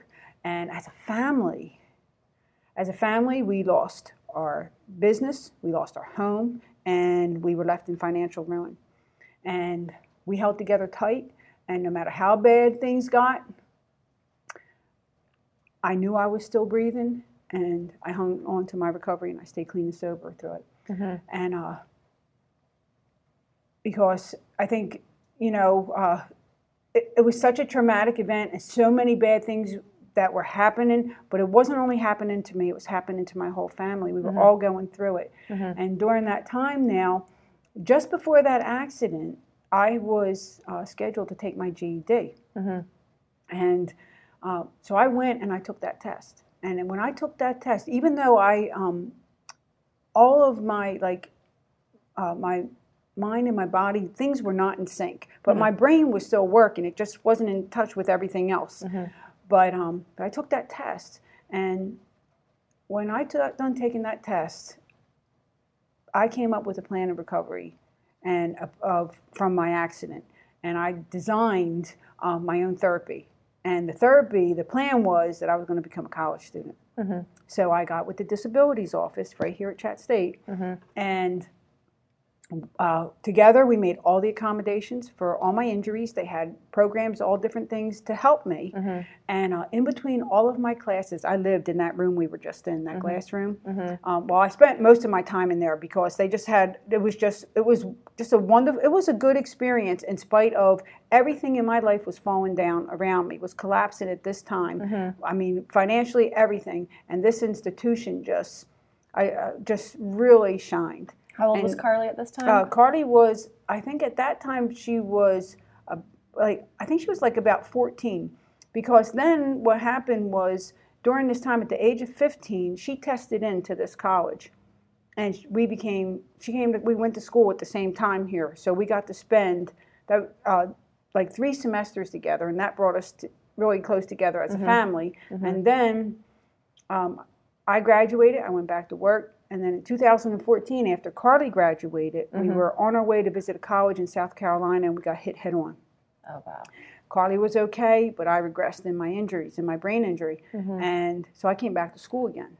And then in 2015, we were on our way here again, and on 153, we got hit from behind. Mm-hmm. Carly was okay. I regressed farther. And now by this time, I'm really upset because I and I go into the meetings and I'm sharing. I am so distraught that this wasn't how I planned for my life to be. Going into the NA meetings. Yeah. Uh, well, it was it was AA because Oh, I AA, went. uh-huh. I so I went to narcotics. I don't Mm-hmm. NA up north in the south. I chose to come to AA. Oh, okay. Okay. Originally, it was NA down here, but AA was more like what I was accustomed to. Okay. so Gotcha. so there was that that transition. But Right. It's twelve step. It's the Right. Twelve Yeah. Mm-hmm. steps. It's recovery. So um, but uh, so uh, in Tuesday, so I'm in the meetings and I'm sharing, and someone comes up to me in the meeting afterwards, and they're like, Veronica, I'm so sorry these things are happening to you, but this is what I did when I was disabled because I just.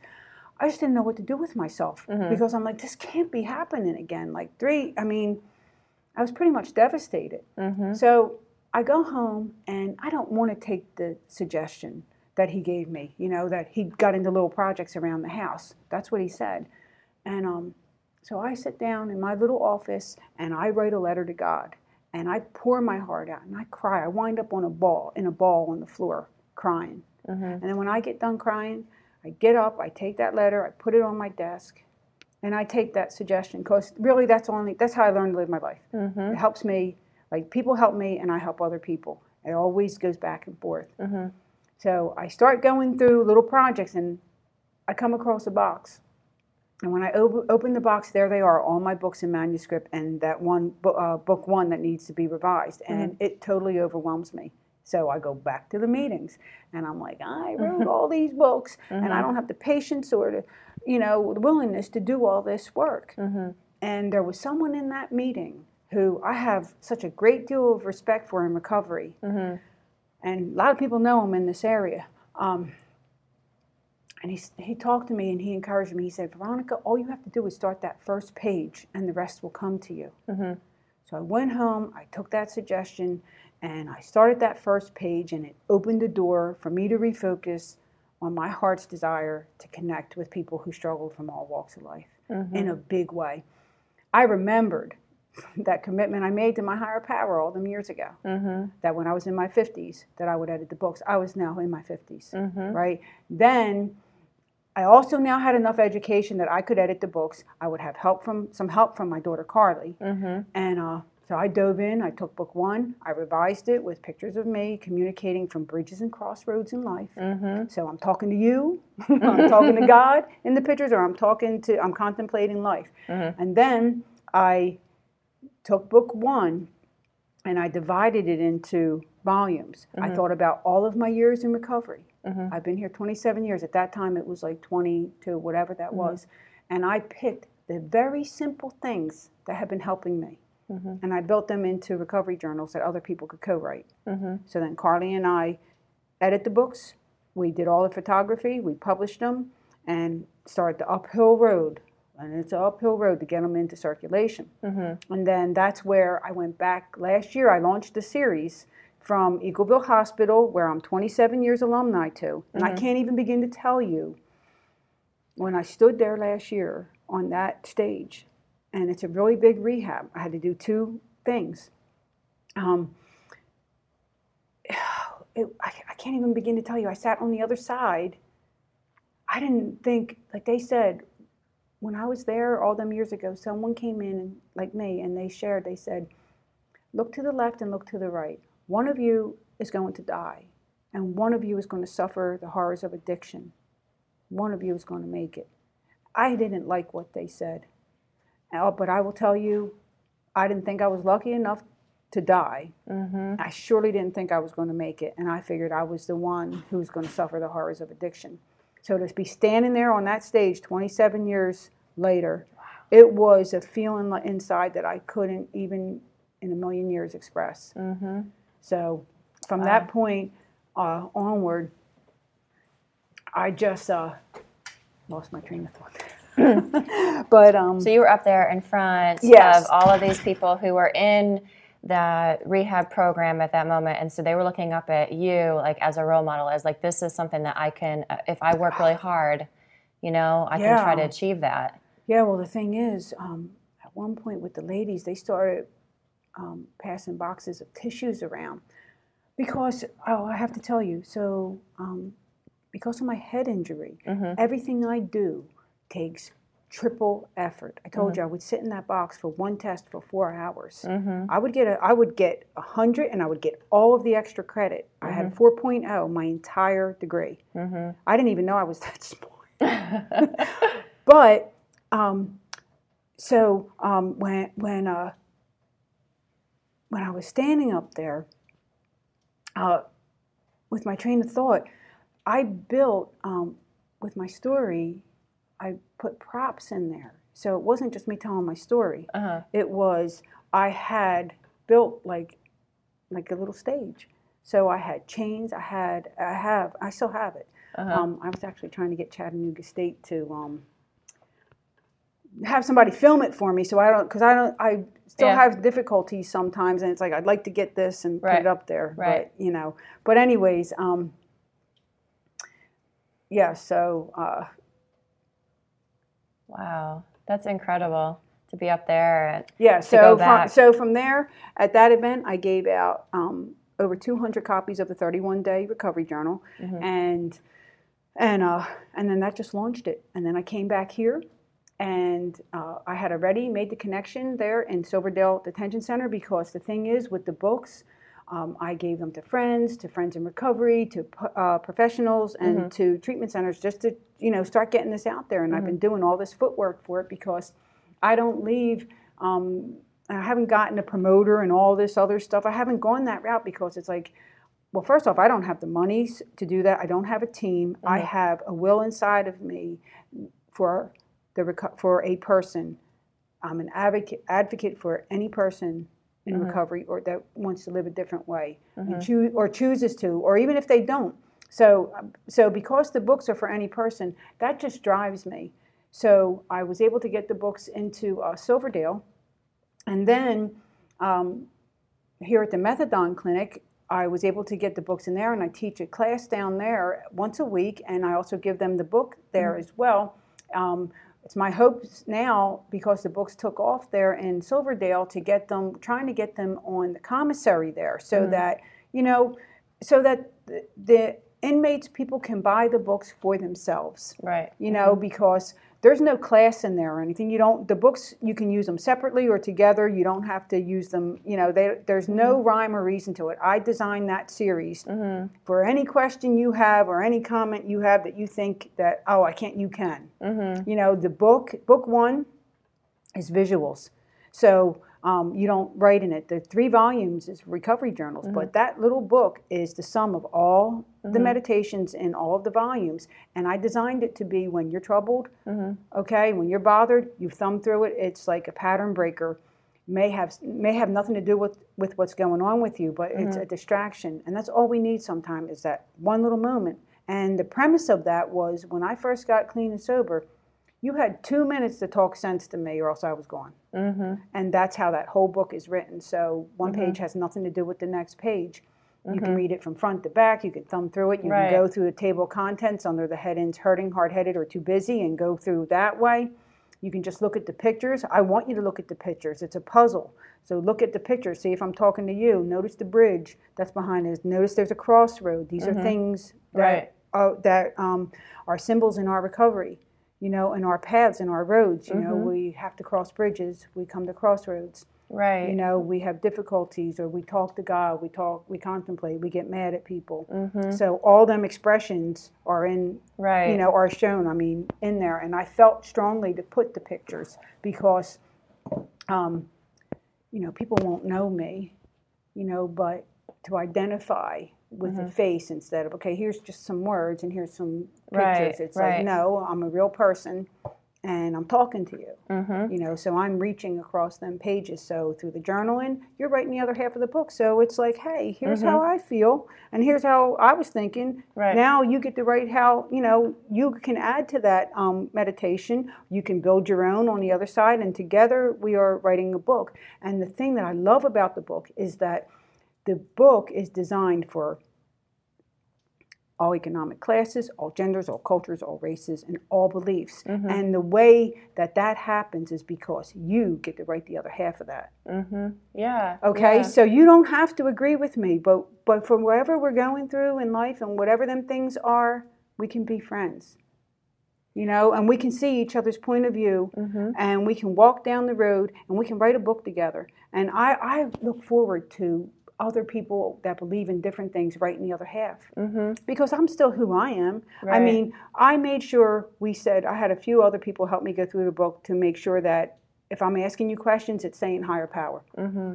Okay, and when I'm talking, I am, I'll just I always say just God. I'll say God or I'll say higher power. I intermix them, Mm-hmm. but that's me talking. So you talk and you say what you want, and then you sign at the first page on page seven. You sign and it says, "I dedicate the book," and I say, "I dedicate it to God." You're given space. You dedicate it to whoever you want to, and then the party begins.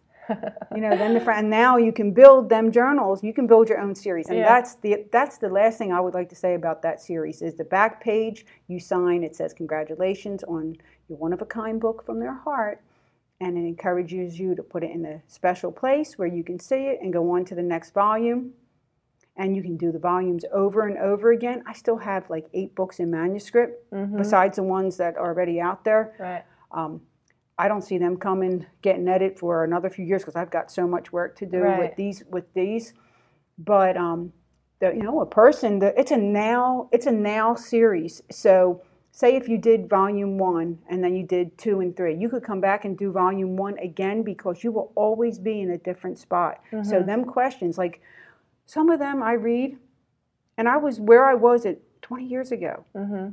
And when I read it today before class and I get my lesson together, I'm like, oh, I needed that, you know. And I'm like, so it's like it's something that it's it keeps you into the present, and it helps that way. Mm-hmm. So I'm I'm I'm so excited. I look at each day.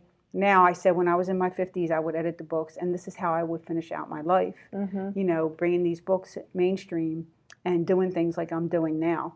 because Yeah. that's part of the process is the doors aren't open people don't know who you are uh-huh. you know and and you have to you know Right. you have to come out of your shell all over again and say hey you know and you say i have 27 years clean and sober and you're like well you know i'm not in recovery what what is recovery people are like i don't even know what that is it's like Mhm. recovery you get my car out of a ditch or what you know and it's Yeah. like so you have to explain to people like you know i'm a recovering person uh-huh. you know and you know but recovery from what from anything from whatever you get into Uh-huh. so if it's my thing is, you know, is it from a disability? Is it from a medical issue? Did you just get cancer? Did you are you in hospice? What's your you know what what's your issue? What's your maybe you're a happy person and you just want to write a book. Mhm. You don't have to have anything wrong. You know, so it's something to where I am happy to be able to um, reach that person. Like when I'm down at the methadone clinic, I don't, I can't, I can't change your road.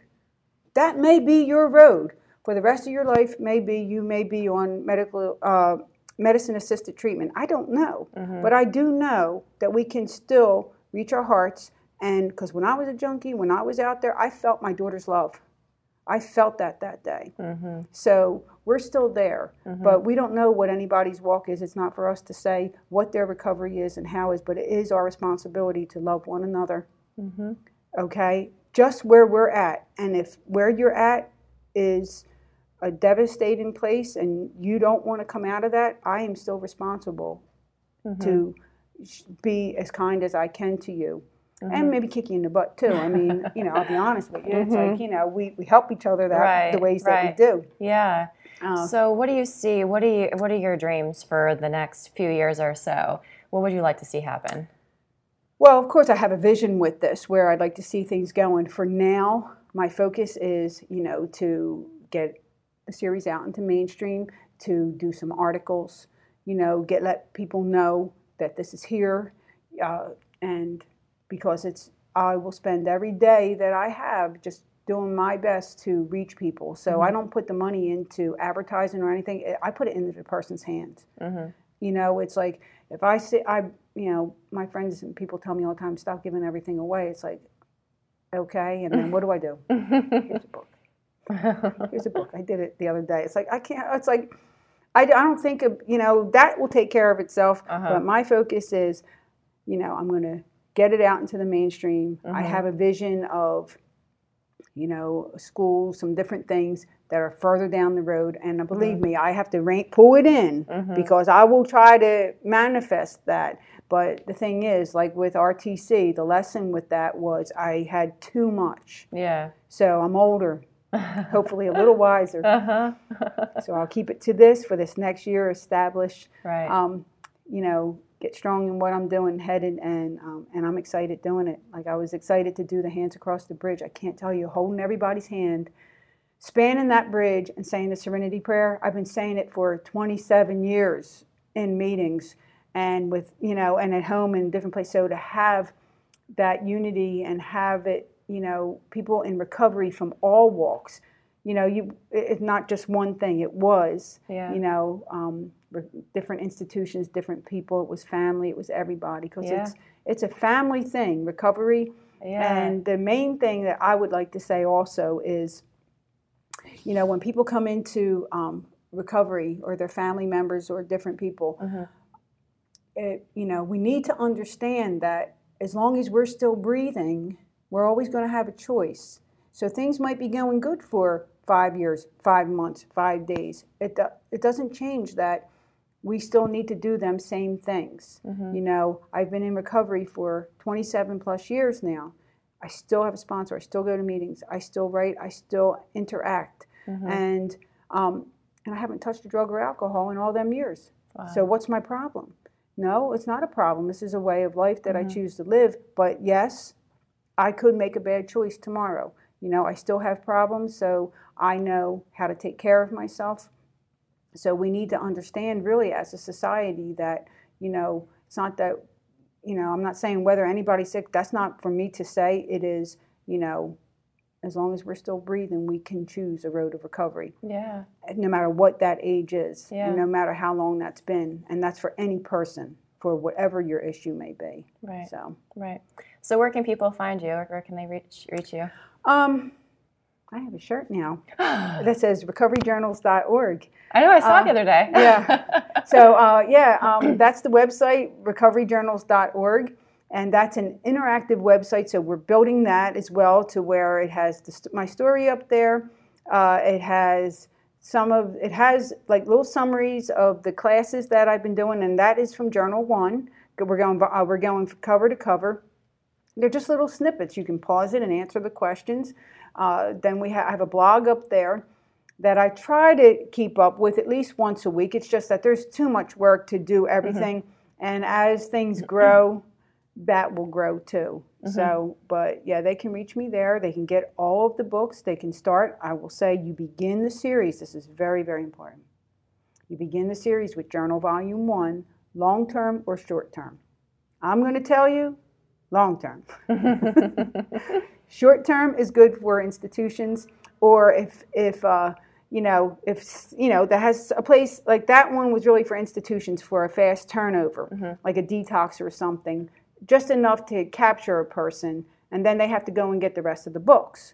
You know, because the book is the books, the volumes are a lifetime series, but uh, you start with volume one. But having said that, if you came across volume three, you could do volume three because one book doesn't have to, mm-hmm. you don't Right. need to have mm. done one to do the other. But I'm telling you, you want to start with Journal Volume One. and you have a YouTube channel, right? Yeah, you can find any of the videos also up on YouTube. Okay. And And, they're on your under- website. They're yeah, on they're on the website. And but we'll if link you, to if, that. yeah, if you just went under Veronica Slack, just put my name in there. I'm sure. Okay. Yeah, and, and I'll up. put I'll put links to um, your website and anything else you want to send me if you have like Instagram or Facebook or any anything like that. You can send me that, and I'll put all of that in the in the Yeah, everything's notes. under Veronica Slack. So if anybody ever wants, you know, even on Uh-huh. Facebook, Veronica Slack, I just, Yeah. you know, Okay. Yeah. good. Good. Well, is there anything else that you want to say? Um, any words of encouragement or anything before we we wrap up? Well, yeah, I would say this. In my story, I always say that when I was in that transition, I felt inside like I was a diamond in the rough. I didn't know who I was, I didn't know where I was going, um, but I knew I had a desire to want to live differently. So, to people, I would say, um, we are all diamonds in the rough, being refined in some way. So, no matter what we come from, no matter what gender, what culture, what race, um, yeah. we all are on on this road together. So as long as you're still breathing, you can always choose a road of recovery. Good. I like and I've that. enjoyed this. I've yeah, enjoyed this. I've enjoyed this too. This has been great. Thank you. I'm so glad that we met. Me too. so, all right.